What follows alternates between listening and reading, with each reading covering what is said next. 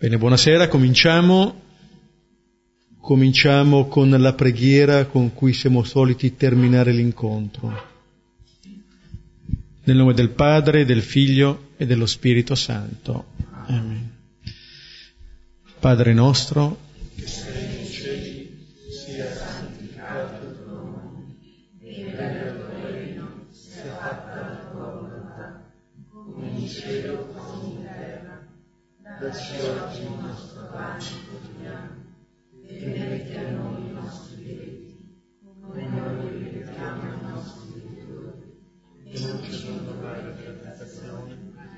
liberaci dal male. Amen. Nel nome del Padre, del Figlio e dello Spirito Santo. Vedremo che questa preghiera ci accompagnerà anche nella passione di Gesù e con questa preghiera ci siamo introdotti al brano che avevamo di per sé già letto anche la volta scorsa, poi ci eravamo fermati solo sul primo versetto, comunque prendiamo Marco 14, 22, 26.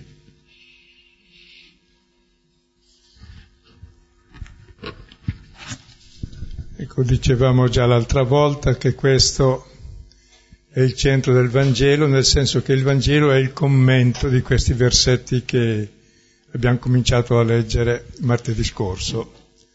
Cioè, il Vangelo è nato attorno alla mensa eucaristica per spiegare cos'è questo corpo dato per voi e questo sangue versato per voi e per tutti. E la volta scorsa ci siamo fermati sul primo versetto, adesso riprendiamo. Rileggiamo il brano Marco 14, 22, 26.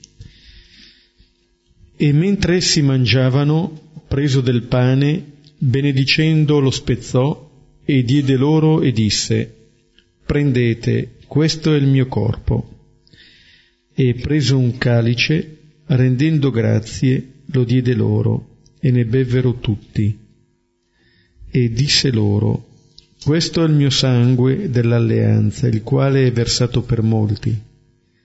Amen vi dico, non berrò più dal frutto della vite fino a quel giorno in cui lo beva nuovo nel regno di Dio. E cantato l'inno, uscirono verso il monte degli ulivi.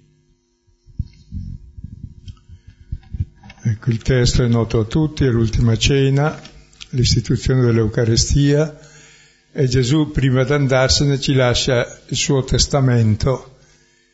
E nel testamento uno lascia agli eredi i beni che ha.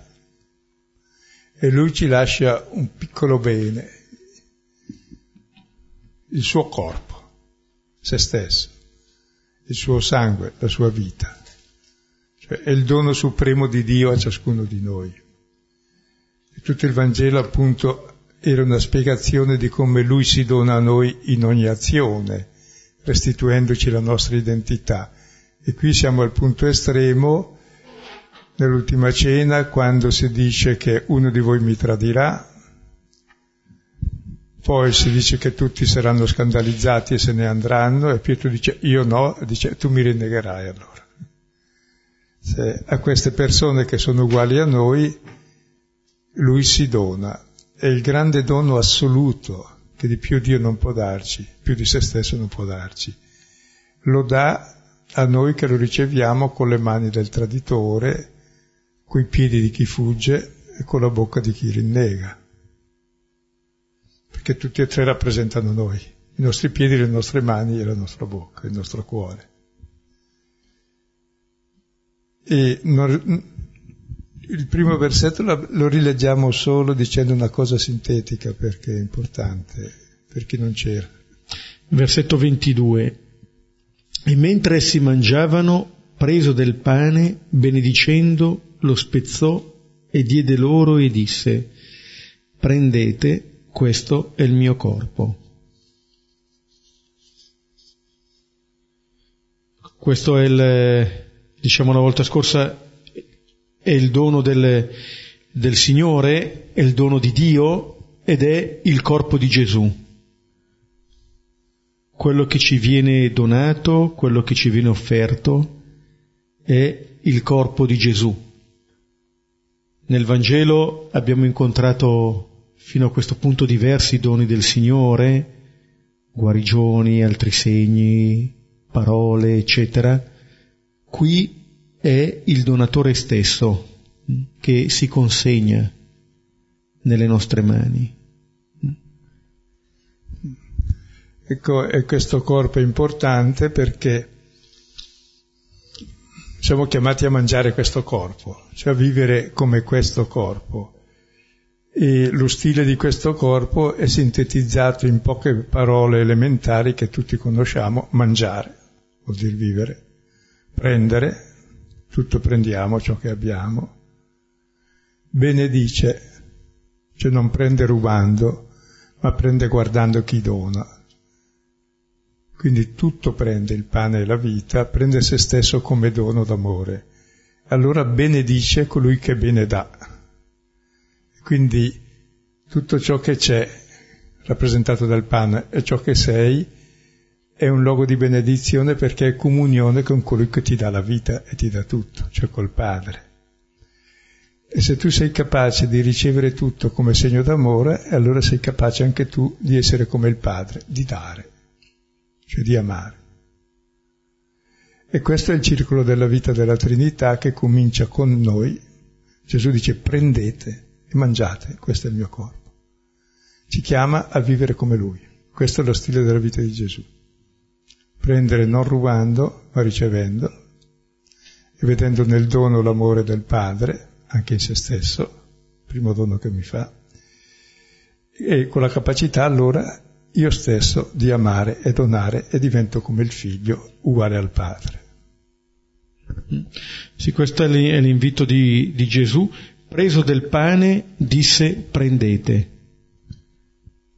proprio facendoli entrare in questa logica, in questo circolo che, che è il circolo stesso della vita, dei figli. Abbiamo cominciato questo incontro con la parola padre, esattamente coloro che si riconoscono figli eh, di questo Dio, che ricevono, che si ricevono da questo Padre. Vediamo i sì. versetti 23-24. E preso un calice, rendendo grazie, lo diede loro, e ne bevvero tutti. E disse loro, questo è il mio sangue dell'alleanza, il quale è versato per molti. E diciamo ora il senso generale, poi ci fermiamo su ogni parola, così almeno comprendiamo almeno una volta quello che celebriamo nell'Eucarestia. Ecco, la prima cosa da dire, il senso generale, è che chi fa, come Gesù ha appena detto prima del calice, cioè chi mangia prendendo, benedicendo, spezzando e dando, diventa figlio, si assimila al corpo di Gesù. E uno che mangia di questo pane, che vive in questo modo, può bere il sangue. Il sangue è la vita, è Dio stesso. La vita di Dio è l'amore tra padre e figlio ed era vietato agli ebrei di bere il sangue perché il sangue appartiene solo a Dio. Bene, chi vive nel suo corpo questa dimensione del ricevere come dono e del dare, bene, diventa realmente come Dio, ha lo spirito, il sangue di Dio, rappresentato dal vino, che è simbolo dell'amore, e dal sangue. Ecco, detto questo che è il senso generale, adesso entriamo in ogni parola. Allora. Mm-hmm con la prima parola che, eh, di questo versetto 23 è la parola che abbiamo trovato anche al 22. Là si diceva preso del pane, qui preso un calice. Eh, Gesù comincia sempre prendendo, mostrando che quello che abbiamo lo riceviamo, lo accogliamo. Questo vedevamo già la volta scorsa, è la nostra vita comincia così nel senso che ci è stata donata. Gesù ha cominciato così anche il segno dei pani che vengono raccontati nel Vangelo. Comincia partendo da quello che c'è, comincia accogliendo quello che c'è.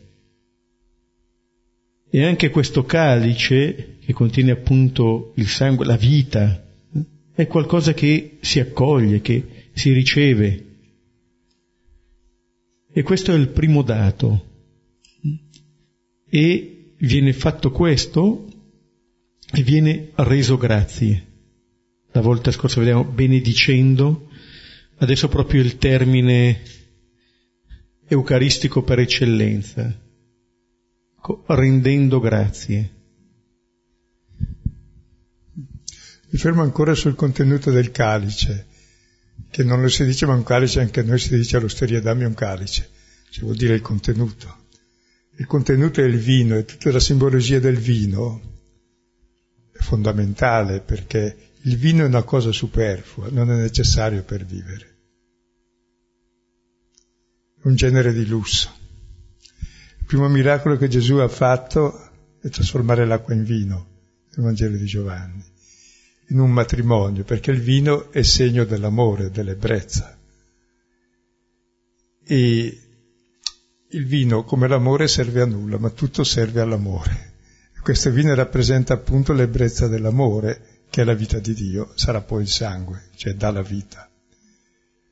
E, però è bello che si prenda il vino, che sono i due elementi fondamentali dell'alimentazione mediterranea, dove uno è il necessario e l'altro è il superfluo. Però chi vive il necessario, il cibo, il corpo, nella maniera in cui abbiamo visto la volta scorsa, di prendere come dono, benedire e saper dare, allora abbiamo quel grande superfluo che Dio stesso che è amore. Abbiamo l'ebbrezza del vino.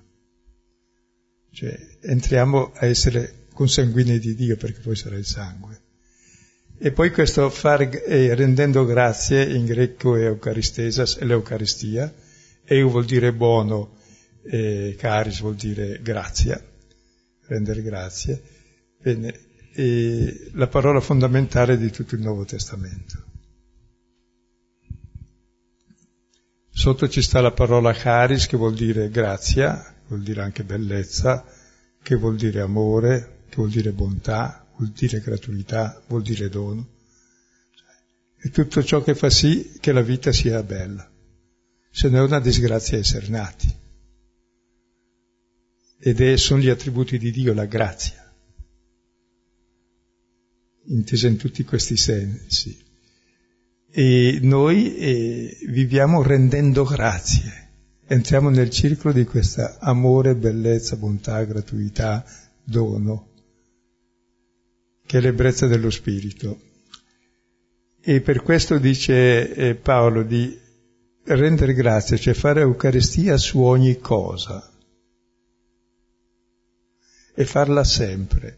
Ciò che non è Eucaristia è morte, è disgrazia, manca della caris, non ha grazia e quindi va fatta su ogni cosa e ogni cosa di cui rendiamo grazie è divinizzata, perché vedi in essa la realtà di Dio che si dona a te. E tu la rispetti e la ami come dono di Dio e cambia tutto il nostro rapporto con tutta la creazione e con tutte le cose e con tutte le persone e con tutti gli avvenimenti. E non è un modo trasognato di vedere la realtà, è l'unico modo reale di vedere la realtà perché Dio è più intimo ogni realtà della realtà stessa, è l'essere di ogni cosa. Allora vediamo tutto in modo diverso. Non è panteismo questo, questo è il senso più profondo della nostra fede, che Dio è tutto in tutti. Sì, ritorno ancora un passo indietro, ascoltando quello che diceva Silvano sul, eh, sul vino, sul contenuto, eh, mi viene proprio da richiamare due immagini parallele, quello che abbiamo visto all'inizio del capitolo 14 della donna di Betania, il vaso di alabastro con questo calice. E, e quello che dicevi prima del... Il vaso e il corpo, sì, spezzò. Sì. Il, il fatto che non è necessario, anche il profumo non è necessario. Si può vivere senza, si può sopravvivere senza però sono quelle cose che danno il senso alle cose che facciamo. Il profumo, il vino qui, ciò che ci permette di entrare in quella dimensione della gratuità che connota un po' le cose essenziali della nostra vita. Perché, come dice il libro del, Deu- del Deuteronomio, non di solo pane vive l'uomo. Come dire, possiamo campare? E ci è necessario. Però la nostra vita ha bisogno di altro e ne facciamo esperienza. Eh, quando riceviamo, eh, quando accogliamo dei doni, vediamo che lì c'è la verità della nostra vita, doni quelli veri, come in questo caso, come il profumo della donna. Cioè quando un'altra persona ci consegna se stessa. E allora quello che sembra apparentemente superfluo, in realtà è quello che riempie così come il profumo riempie la casa, così come questa donna arriva col vasetto di alabastro, Gesù arriva con questo calice, c'è il profumo, c'è il vino. È veramente un accogliere la propria vita, è un portare la propria vita. E per questo appunto eh, si diceva si rende grazie. Su quanto dicevi, questo accogliere la propria vita, il primo dono che ci fa la prima grazia di cui dir grazie è la nostra vita ed è gratuita. Perché se non fosse gratuita, gratuita la vita cosa faccia? Devo pagare la mamma, devo pagare anche il latte, devo pagare anche le relazioni. Cioè tutto ciò che c'è di bello è grazia. Se oh, è tutto è disgrazia, lo devi pagare, pagare la vita ti spari, devi pagarla con la vita. Le relazioni non è che le conquisti, oh, sono sono dono, se l'hai conquistata hai ucciso la relazione. Forse ci sono posti a sedere in qualche porta, su, per le scale, sì. No, non è tardi, non è mai troppo tardi. Però state attenti a non stare sulla finestra perché diremo alla fine. la storia di Eutico. No, no, in piedi, Ho avuto paura per la finestra. Ecco, questo rendere grazie, allora, diventa eh, la prima cosa da fare. Ed è talmente la prima cosa da fare che quando Sant'Ignazio parla negli esercizi dell'esame di coscienza, prima cosa, primo punto, rendere grazie a Dio per i benefici ricevuti. Noi in genere quando diciamo ad una persona fatti un esame di coscienza intendiamo tutt'altro. Cioè scartiamo il primo punto, Scartiamo quello che è la porta d'ingresso. Se non c'è questo, non c'è neanche il resto. Ma allora ci possiamo chiedere, ma perché devo mettermi in questa logica? Certo, se io non passo, se non faccio il primo passo, non posso fare neanche il secondo. E il primo passo è rendere grazie, rendere grazie. La prima parola che si insegna al bambino qual è? Provate a vedere quante volte al giorno diciamo grazie. Se uno non dice grazie è un disgraziato. Ma per ogni cosa, per l'aria che respiriamo, per ciò che vediamo, per ciò che siamo, per gli altri, tutto è grazie. Come se non ci accorgiamo. Come se in un certo senso, sì, va bene. Siamo ciechi. Sì. Mentre siamo circondati da un dono, che vuol dire siamo accompagnati da un donatore, che ci segue in ogni cosa. È brutto che non se, se non hai questo, pensi che c'è qualcosa che ti insegue, che la vita è un debito, è una prestazione, che le relazioni sono da conquistare, cioè distruggi tutto, te stesso e le cose.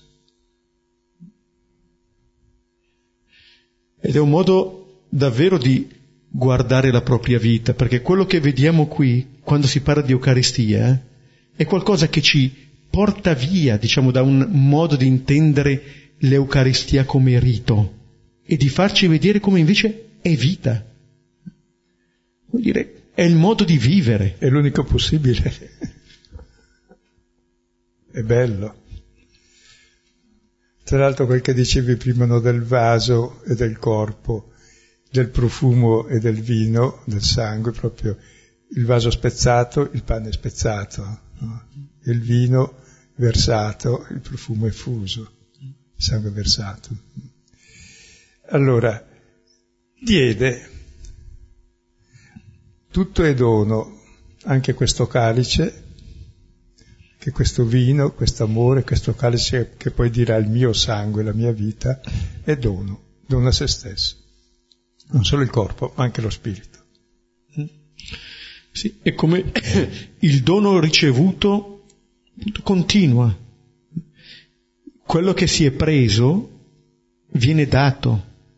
Il fatto che si è reso grazie vuol dire che non vado a impossessarmi, a impadronirmi del dono quasi con la paura che possa venire meno. E allora faccio quasi un idolo del dono che mi viene dato. E allora muoio io e muore il dono? E invece è proprio il dare, il non trattenere. Questo è il, il trattenere è uno dei verbi tipici del, della paura. Abbiamo paura di lasciare le cose, ma fondamentalmente perché abbiamo paura di lasciare andare anche noi stessi. Provate a tenere il fiato, soffochi. Quando lo trattieni sei morto.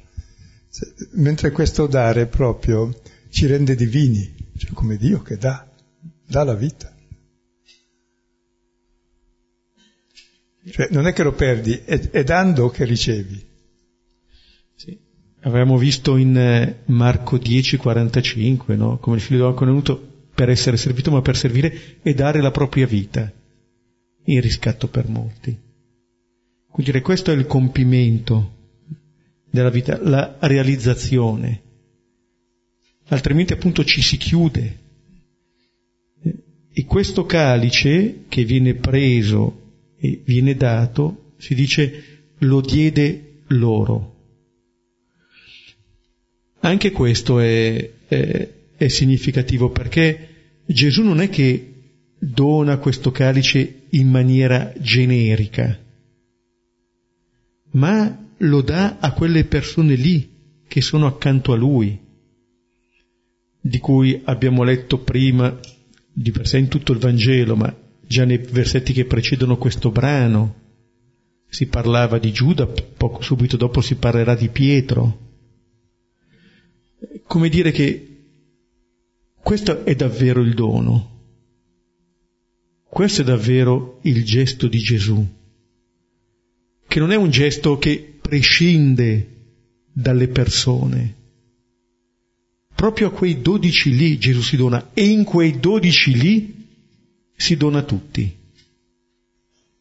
In un certo senso è difficile che qualcuno non si ritrovi in uno di questi dodici. Ci rendono un gran servizio. Li ha messi insieme bene. Li ha messi, scelti bene, con cura. Undici più la riserva, mm, mm.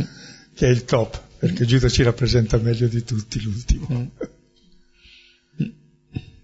E quel che dice loro è lo stesso che ha detto prima col pane. Mentre di, del pane dice prendete questo pane, è il mio corpo. E qui dice prendete, è ovvio, questo è il mio sangue. Ecco, il mio corpo, questo corpo è l'unica rivelazione di Dio che esiste, perché è un corpo che prende, benedice, si spezza e si dà. Ed è come Dio, il figlio, che tutto prende dal padre, benedice il padre e da tutti i fratelli e facendo così diventa come il padre, è Dio. E Gesù è riconosciuto Dio soltanto una volta nel Vangelo di Marco, nella croce dal centurione che lo ammazza veramente quest'uomo era, cioè tutto il corpo di Gesù che abbiamo visto nel Vangelo, la sua umanità è l'unica rivelazione di Dio. Dio è quello che possiede nulla, da tutto, anche il suo corpo. E il suo corpo è, è epifania, è manifestazione di Dio perché è tutto dono. Ha donato la vita nella sua vita lavorando e facendo il bene per tutti e poi cosa ha fatto? Quando gli abbiamo tolto la vita ha detto prendete, è vostra, ve la regalo. E lì si è rivelato Dio e per questo allora dice adesso prendete. Si è rivelato proprio lì Dio, ne, bevo, ne bevvero tutti tutti, nessuno escluso, per quelli che sono lì, e appunto, e dice loro, mi viene in mente adesso che prima lo dà, no, no, ne bevono tutti e poi dice loro, eh, mi sembra di dire, ma il Signore prima dona il calice, non dice nulla, e dopo che hanno bevuto dice le parole. Sembra quasi che ci sia il dono che Gesù fa, diciamo, precede la possibilità di comprensione dei suoi. Come dire, non è che i suoi prima devono capire chissà quali cose, prima fa una catechesi perché possano capire che cosa succede e poi quando hanno passato l'esame allora passa il calice. No, no, prima bevono e poi Gesù dice questo è il mio sangue. Come dire che prima si fa questa esperienza e poi forse si può cogliere qualche cosa. Ma vedete questo dono che è condizionato, questo dono che, nel quale Gesù consegna se stesso, non, non, non prevede né meriti previ né comprensioni previe. Però prevede qualcosa. Eh? Cosa prevede? Cosa prevede? Quel che ha appena detto uno di voi mi tradirà, sono forse, forse io, tutti. E dopo, subito dopo questo, vedremo, dirà, e tutti inciamperete e, e fuggirete in fondo. Pietro dice, ma io no, tu mi rinnegherai. Ecco, sono queste le persone alle quali si dona, e tutti ne bevono. Sì. E il bere la sete è più fondamentale del mangiare perché al pane si può rinunciare, al bere no. Così alla vita si può rinunciare, perché la perdiamo comunque, ma ad amare ed essere amati non si può rinunciare, se no si è morti, in, vivi in vita già. Sembra proprio che sia un dono un po' come abbiamo visto nel profumo della donna che viene fatto senza riserve. Come dire, io mi dono a te, però se tu capisci il dono che ti sto facendo, perché se non lo capisci non mi dono a te. No, non è così. Ma ci ha aiutato bene a capirlo. Mi tradirai, mi rindegherai, fuggirete. Ci ha aiutato a capire. È per noi che si sono fatti così. Non hai capito? Beh, lo proverai. Questa è la... E forse questo è proprio il punto che ci fa comprendere qualcosa, proprio la nostra incomprensione. Un po' come quando il Signore passava e Mosè poteva vederlo solo di spalle. Dopo. Prima c'è questo dono che ci precede, in cui non ci accorgiamo quasi neanche. Ma a volte avviene così anche nell'esperienza umana. Non sempre ci accorgiamo del bene di cui siamo circondati, a volte ce ne accorgiamo dopo. il Signore non se la prende. Eh. Mica ci fa il bene perché ce ne accorgiamo, perché ci accorgiamo di Lui. Eh non c'è questo secondo fine. Non è che la mamma spiega cos'è il latte che gli darà al bambino, glielo dà, poi capirà. E noi viviamo di questo sì. gesto, di questo dono, di un Dio che si dona a noi, perché noi per Lui valiamo più di Lui. Ha dato la vita per noi. E questo è il sangue dell'alleanza. L'alleanza si faceva il matrimonio un'alleanza, la prima alleanza, ma poi si fanno anche alleanze tra re, in quel caso è l'alleanza tra un re e una regina, e cui nascono poi gli altri. Ma l'alleanza si faceva in un modo molto semplice, si prendevano animali, si squarciavano in due, in due parti, poi passavano in mezzo le parti contraenti, i due re contraenti in genere o i capi tribù, e ognuno diceva così finirà quello che trasgredisce l'alleanza. Cioè vuol dire siamo alleati per la vita e per la morte, non so se è chiaro. Ricordate a Genesi 15 quando ad Abramo Dio dice di squartare gli animali, poi lui si addormenta e poi era per, per fare l'alleanza e l'alleanza avviene che passa solo Dio in mezzo. Cosa vorrà dire questo? Mm? Che un'alleanza unilaterale, cioè tu fai quel che vuoi, trasgrediscila quanto vuoi, io non la trasgredirò mai. Questa è la nuova alleanza. E questa è eterna. Perché la prima l'abbiamo trasgredita subito. Già quando, prima, quando Dio ha dato le, le tavole della legge, Mosè scende, le avevano già trasgredite col vitello d'oro, le rompe. Poi c'è la nuova alleanza, poi la leggono, Esodo 34, e, Esodo 24, scusate, e alla fine, alla fine dice, dice tutto il popolo, e noi ascolteremo, obbediremo tutta la parola. Allora avevano già immolato infiniti animali, metà del sangue l'hanno versato sull'altare che è Dio, metà del sangue sul popolo, per dire che abbiamo lo stesso sangue, ormai siamo uno. Diventiamo consanguinei eh, di Dio, diventiamo capaci della stessa vita di Dio viviamo, possiamo vivere del suo stesso spirito eh, che ci viene donato. Questo è il, è il, sangue, la vita, proprio il simbolo per eccellenza eh, della, della, vita, che viene donata. Nel, nel Vangelo di Marco avevamo trovato al capitolo quinto l'episodio dell'emorroista dove si parlava ancora del sangue. Però lì era il segno di una malattia, di una vita che si perdeva. Qua c'è una vita che si consegna. Non si ruba nulla a Gesù. È Gesù che consegna la propria vita.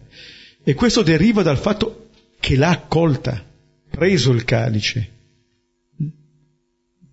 Rende grazie e lo dà. Ed è bella la combinazione tra il calice, che è il vino, l'amore, e il sangue. Cioè un amore più forte della morte, vuol dire se no non è amore. È il principio di vita l'amore, e l'egoismo è il principio di morte. Questa alleanza è nuova ed eterna, nessuno la può più rompere. Ed è quella profetata da Isaia 31-34, no? Cosa, cosa comprendiamo in questa alleanza nuova? Comprendiamo chi è Dio, finalmente. È uno che ci ama senza condizioni che si dona a noi che rinneghiamo, tradiamo, fuggiamo, lo ammazziamo. È il centurione che lo riconosce. Quindi conosciamo chi è Dio. È amore assoluto, senza condizioni. Ed è il bisogno che ognuno di noi ha è di sperimentare questo amore assoluto. E lo cerchiamo sempre e nessuno ce l'ha, state tranquilli. Però il bisogno ce l'abbiamo, è il nostro marchio divino. Diventa proprio quello che si diceva dell'alleanza come per esempio il matrimonio, cioè, diventa il modo anche nel, nel, nel dirsi, come dire, come quando si dice il Dio di Israele, il Dio di Abramo, di Isacco, di Giacobbe, quasi che il, il, nostro Dio non può più dire chi è senza mettere anche noi nella sua identità. Cioè dicendo di sé parla di noi.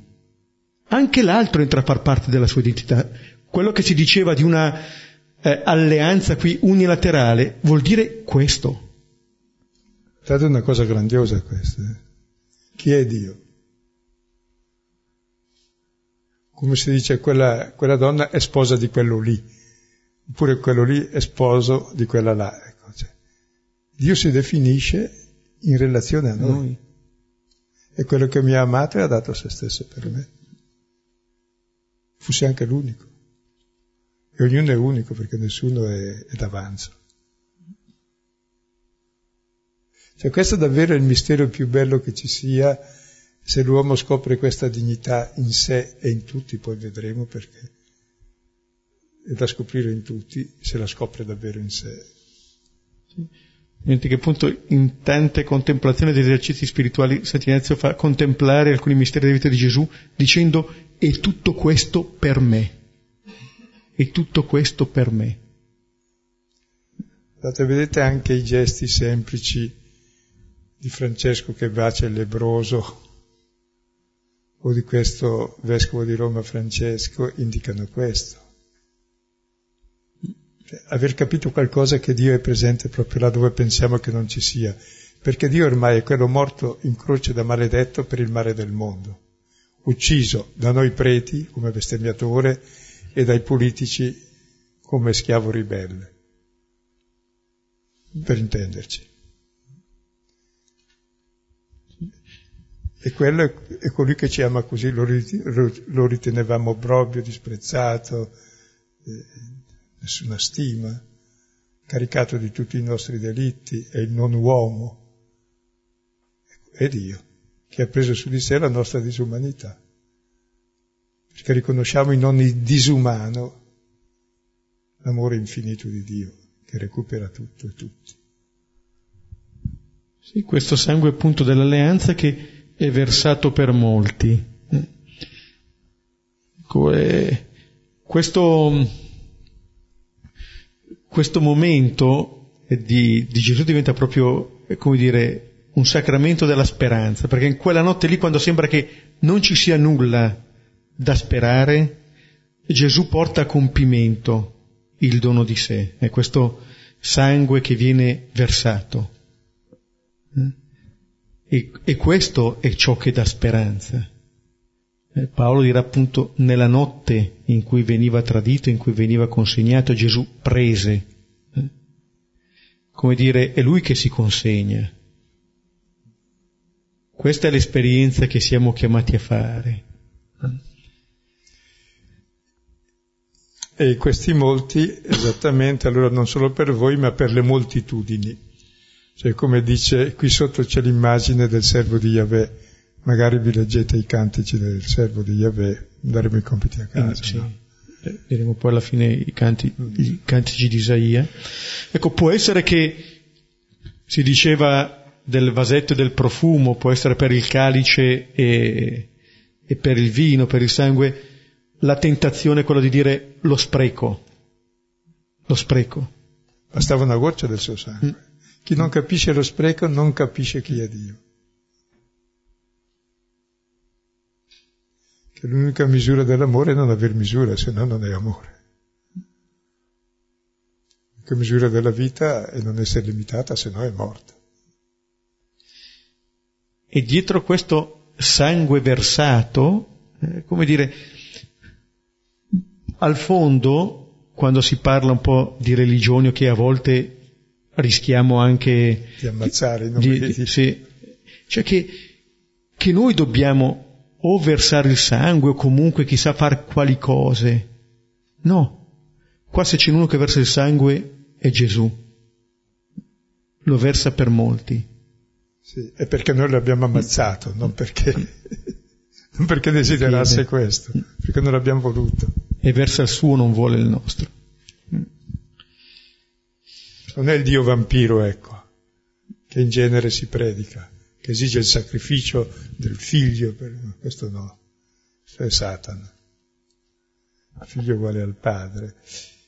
E su queste su questa celebrazione eucaristica vi consigliamo anche di leggere Atti 20, capitolo settimo, versetti seguenti, che racconta che c'era un, un giovinetto, cioè, per esempio, ecco, dei giovani, che stava sulla finestra tra il luogo dove si spezzava il pane, ma era al terzo piano, e si è addormentato mentre spiegava il Vangelo Paolo è caduto giù ed è morto. C'è tutto un simbolo, no? La finestra non è il luogo dove si entra, è il luogo dove si esce, semmai. O entra il ladro. Fuori c'è la tenebra, c'è la morte, e il basso, e dentro sei in alto e c'è la luce della parola e c'è il dono del pane e della vita.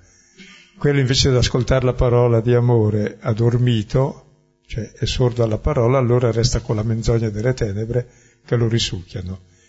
Poi quando cade scendono, ovviamente anche Paolo scende subito, gli va addosso, poi dice non preoccupatevi, è vivo. E torna su a continuare l'Eucarestia, è mezzanotte, fino all'alba lo lasciano giù. Io credo avrà detto alla mamma di star lì, ma... E, ma, dico, ma come mai loro celebrano l'Eucarestia e lasciano giù quello lì? Ma dico, senza neanche telefonare al pronto soccorso o vedere... Sai, è perché l'Eucarestia è esattamente la salvezza di tutti quelli che sono morti. E chi celebra l'Eucarestia diventa luce proprio per quelli e si celebra per tutto il mondo. Ed è non ciò che facciamo noi, è ciò che fa Dio che salva tutti. Tant'è vero che loro erano su a celebrare e poi all'alba il bambino sale, risorge e va su. Grazie all'Eucarestia. Perché Paolo fa davvero l'Eucarestia, cioè vive l'Eucarestia. Sta andando a Gerusalemme dove lo ammazzeranno e darà la vita anche lui, poi sarà Roma. Cioè l'Eucarestia vuol dire saper vivere in modo tale da essere come Dio. E questo davvero risuscita i morti. Innanzitutto risuscita noi che siamo morti, perché siamo chiusi nel nostro egoismo, nel nostro interesse. E poi tutti quelli che entrano in comunione con noi, tutto il mondo alla fine, perché siamo tutti fratelli. E più bella ancora Atti 27, 33 seguenti, quando Paolo sta per essere portato a Roma sulla nave, carica di frumento, allusione all'Eucarestia, c'è una tempesta di 14 giorni e 14 notti col cielo nero senza luce, tutti senza mangiare ovviamente, erano 276 persone, quindi una nave grossa. Al quattordicesimo giorno Paolo dice dovete mangiare, è necessario per la vostra vita. È già 14 giorni che non mangiate, mangiare sulla barca in tempesta. E dice buttate a mare tutto il grano, che è simbolo di Cristo.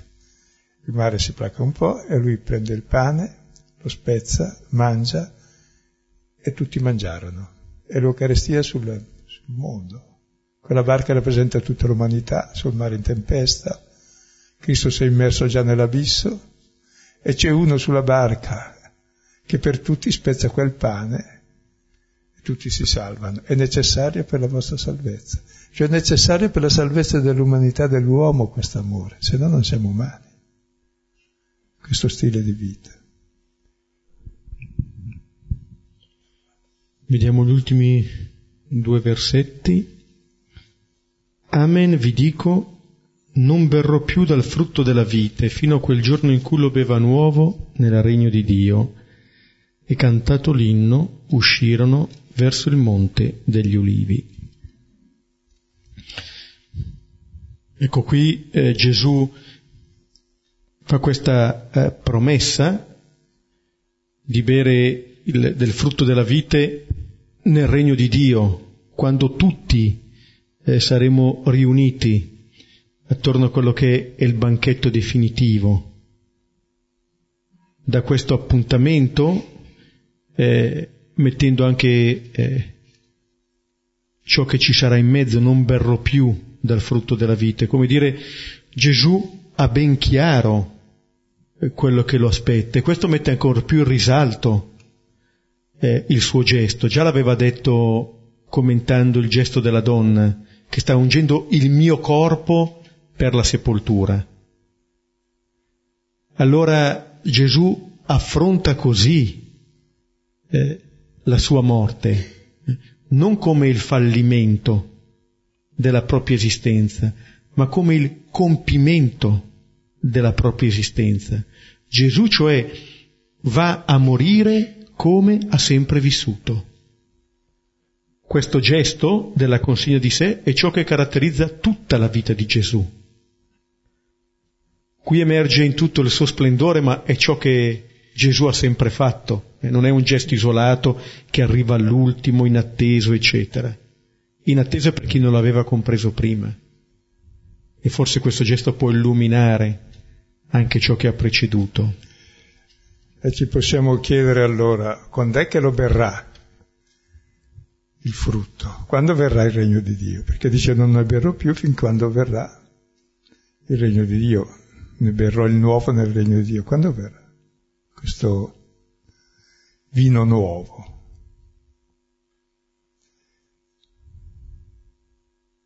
Nel regno di Dio, di Dio Padre. Anzitutto, quando ci sarà il regno di Dio Padre? Quando tutti saremo fratelli e questo dipende da noi. E fino a quando noi non siamo tutti fratelli,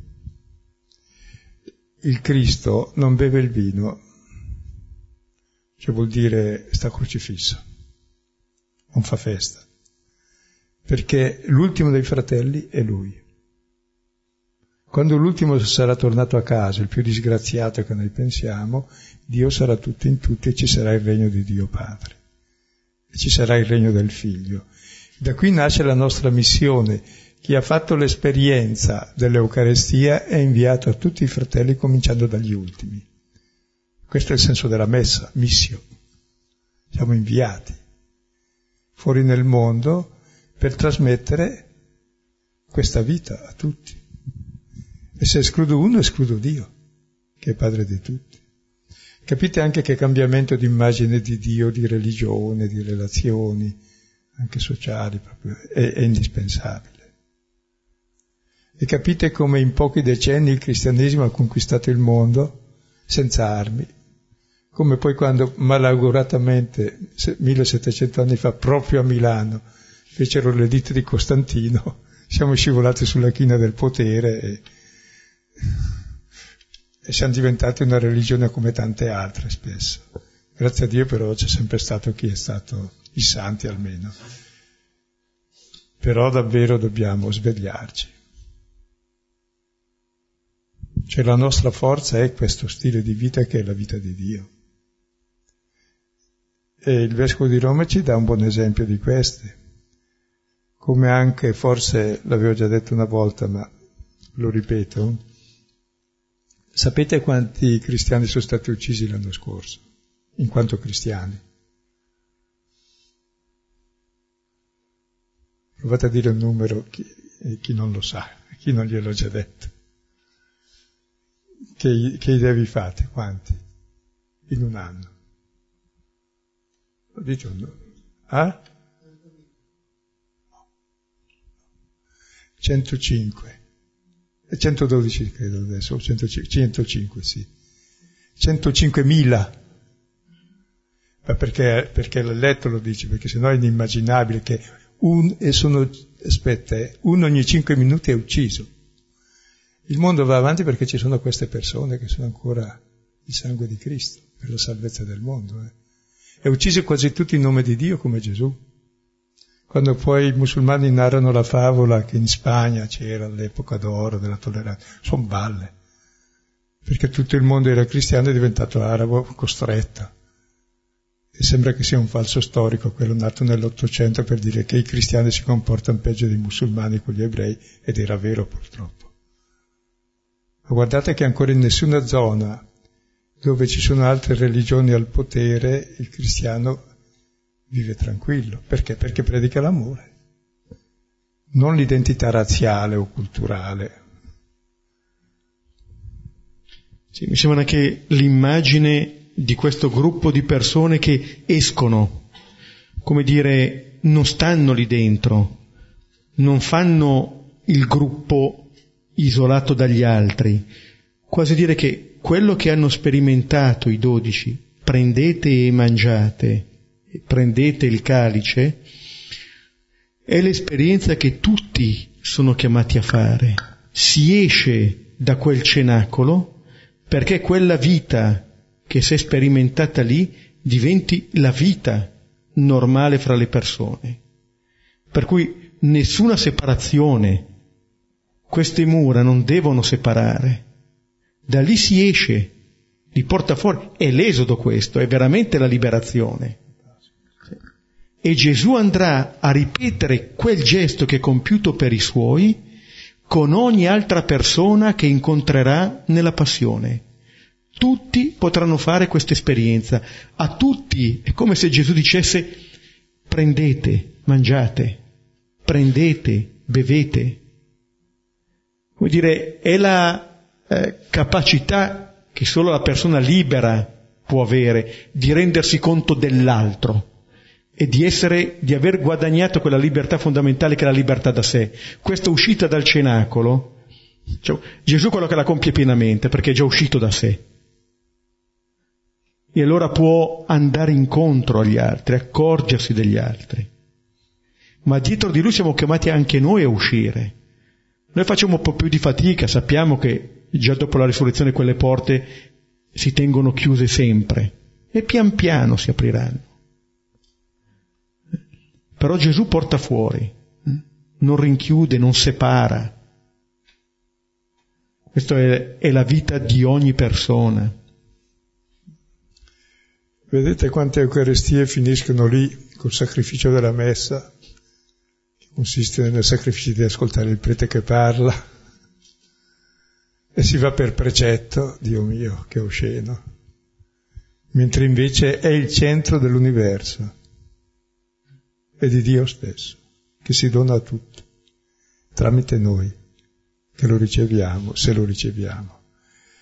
E poi come riceviamo questo dono il primo giorno della settimana, noi facciamo l'Eucaristia la domenica, non è il weekend, è il primo giorno della settimana la domenica, è il sabato l'ultimo giorno.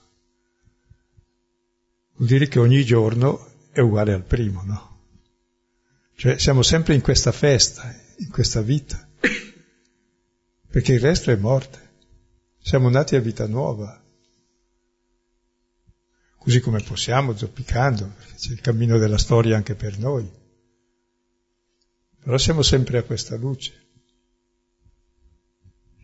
C'è questo essere chiamati a vita nuova con questo verbo di uscire, proprio come un rinascere, aver ricevuto la vita e quindi poter uscire, venire alla luce. E sono le ultime parole dell'Eucaristia? Infatti. Andate.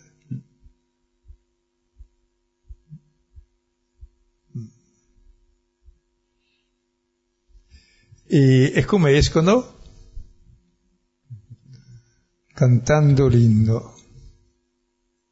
L'uscita è un canto costante. Credo che non sia cantato l'inno, ma cantando, credo. Lascia vedere il versetto 26. Sì, minesantes. Sì. No, è cantato l'inno, sì. Cantato, sì. Cantato.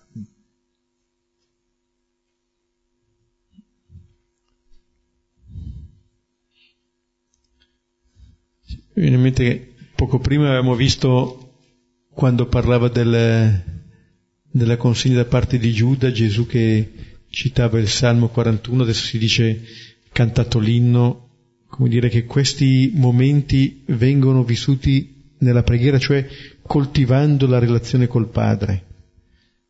Allora si vede come questa preghiera apre gli occhi sulla realtà, su ciò che si sta vivendo anzi regala la prospettiva giusta con cui vivere queste vicende. E quest'inno adesso lo rivediamo? Eh? Sì, alla fine sì. Non so. Sì. Allora ci fermiamo qui, rivediamo un attimo il brano, le varie parole, poi condividiamo ciò che maggiormente ci ha colpito.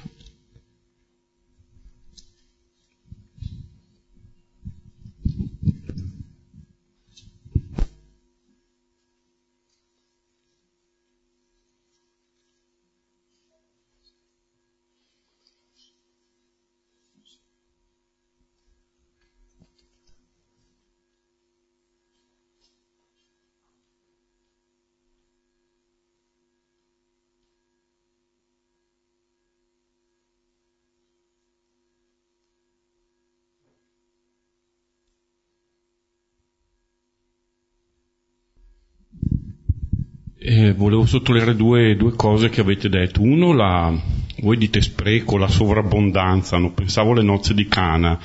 Si fa sei giare, dice tre barili ciascuno, e ho fatto un calcolo, poteva essere 1800 litri, non un 100 litro barile. È un miracolo, non ha fatto un po' di vino, 1800 bottiglie di vino per sta festa, non so. È una cosa spropositata, esagerata, quasi come tutto il profumo eh, e quindi, quindi, la sovrabbondanza della grazia di Dio, ecco, questo, sono diversi miracoli, no? anche la moltiplicazione dei pani che ricorda questa sovrabbondanza. Eh, come si dice, non so, in Gesù non fu sì e no, ma fu sì, questo abbondante darsi, eh, mentre io centellino il mio tempo, il mio agire, perché temo di averne sempre poco, di, di dare, eccetera, invece lì spropositatamente. E poi l'altro la gratuità. Eh, Isaia 55, o voi tutti assetati venite all'acqua, chi non ha denaro venga ugualmente, comprate e mangiate senza denaro e senza spesa vino e latte. Anche qui io sono abituato a pensare che nella vita si paga tutto, siamo, abitu- siamo educati, no? Pagherete caro e pagherete tutto, dicevano una volta, e comunque non c'è niente di gratis. E quindi invece ci fa saltare le nostre categorie dicendo, ah, comprate pure da me senza denaro, che razza di compravendita senza denaro a immagini Dio, e anche qui, anche nell'Antico Testamento sottolinea questa gratuità che va al di là proprio delle nostre categorie credo che dobbiamo entrare proprio nel concetto della gratuità e della sovrabbondanza per capire qualcosa della vita, perché la vita è uno spreco, non vale la pena di vivere. Amare è uno spreco, non vale la pena di amare, cosa ci guadagni? Ci perdi. Sì. La vita e l'amore non hanno misura, l'unica misura è non aver misura, allora è bello, se no è morte e egoismo. Per questo non c'è misura. Poi c'è quella misura che realmente c'è di fatto, però non è mai fissa, dovrebbe spostarsi sempre perché è come la luna che o cala o cresce, non sta mai ferma. Così l'amore non ha misura, come dice, da amare con tutto il cuore, con tutta la mente, con tutta l'intelligenza, con tutti i beni. San Tommaso dice, come faccio amare con tutto quanto? Dice, con tutto quanto il cuore che è adesso, domani sarà un po' di più, dopodomani un po' di più. Cioè siamo in crescita costante, ecco, all'infinito. Se no siamo in calo costante.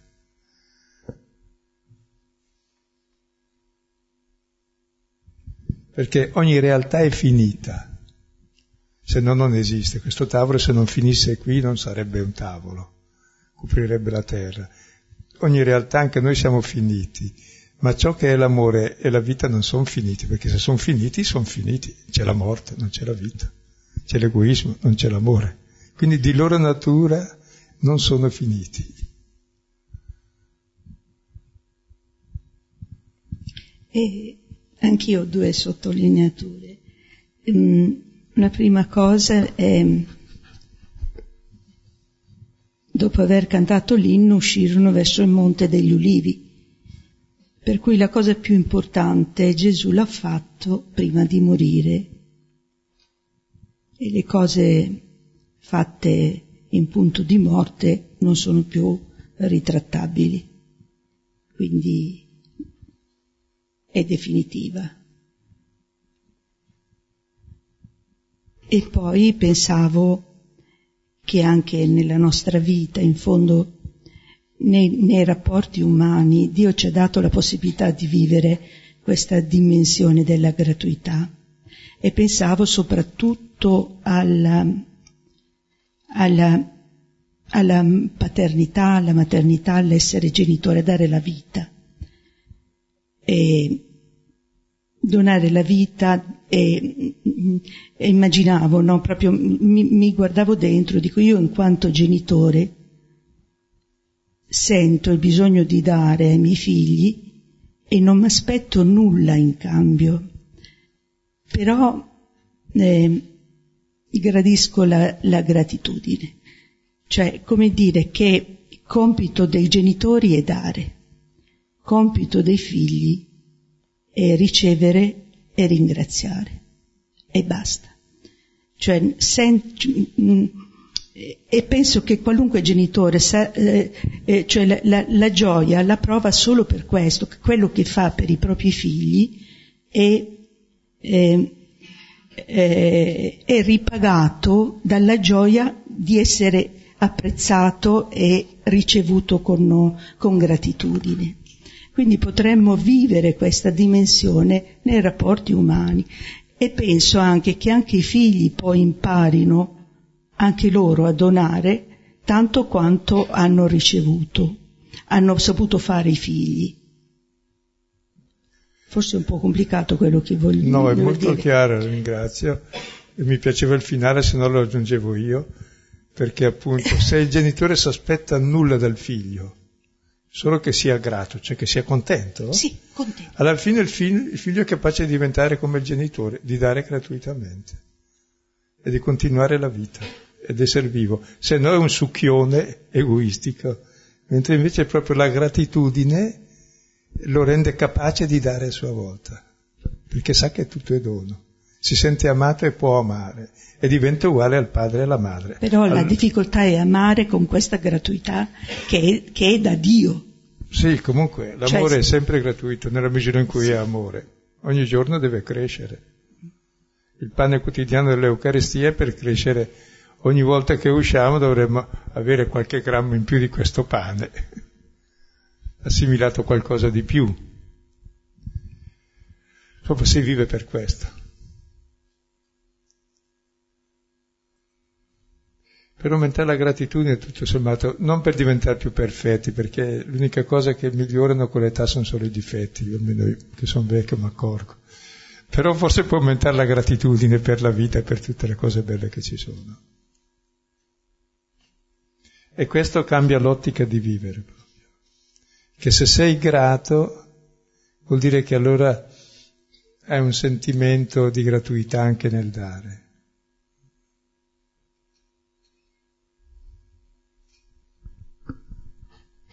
Capite come davvero l'Eucarestia? Allora non bisogna andare all'Eucarestia per il precetto, se no è un abominio. Si va proprio per gustare questo pane, per assimilarlo, per bere questo vino.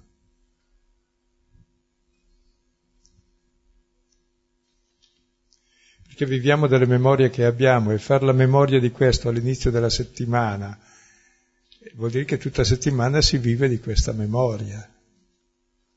E questo è l'appuntamento che mi fa crescere.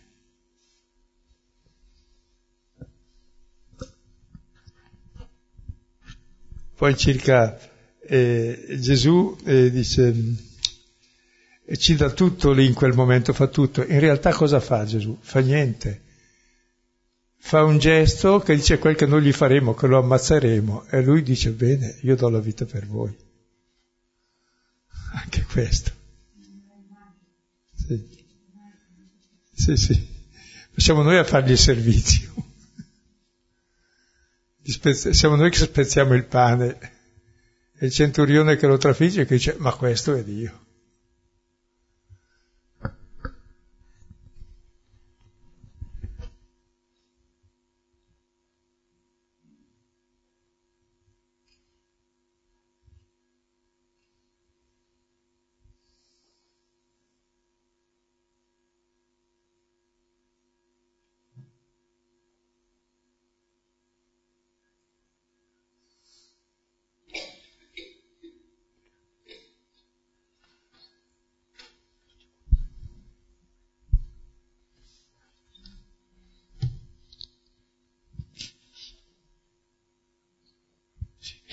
Sì. Eh, come avevamo accennato la, prossima, la volta scorsa, martedì prossimo non ci sarà eh, la lezione, perché come diceva Silvano, andiamo a nuocere altrove. Però vi lasciamo dei compiti a casa. Mm. Allora, vediamo i canti del servo del Signore nel libro del profeta Isaia, allora Isaia 42, 1, 9.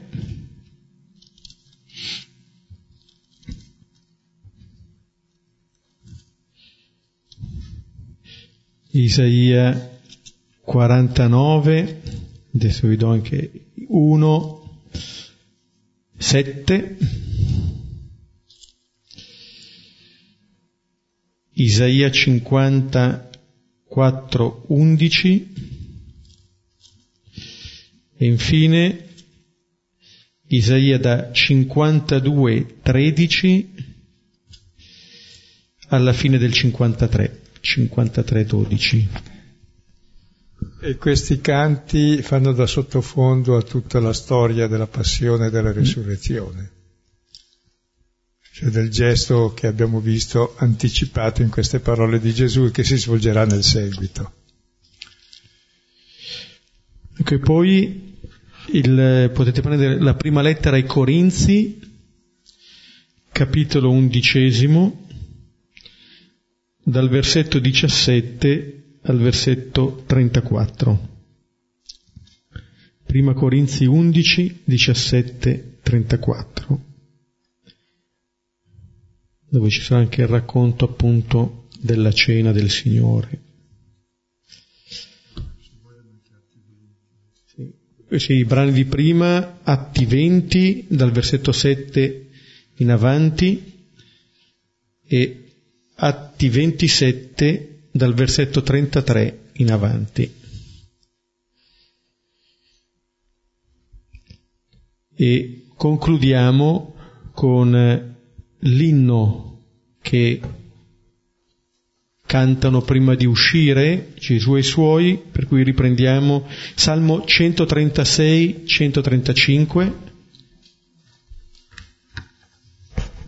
E prima di pregarlo faccio un'aggiunta su questo salmo.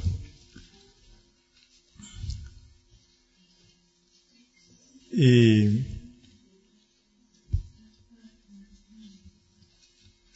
Questo salmo, ci sono 26 versetti e 26 volte si ripete perché eterna è la sua misericordia. Sapete che 26 è il numero di Dio, il, numero di, il valore numerico della parola Yahweh.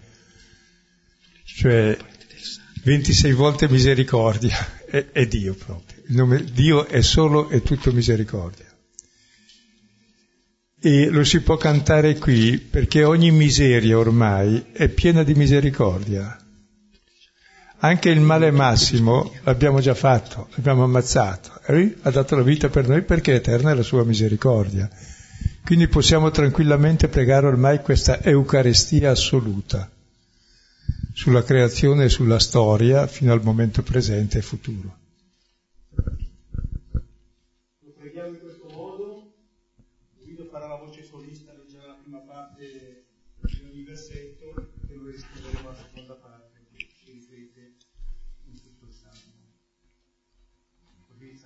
Già metà Salmo.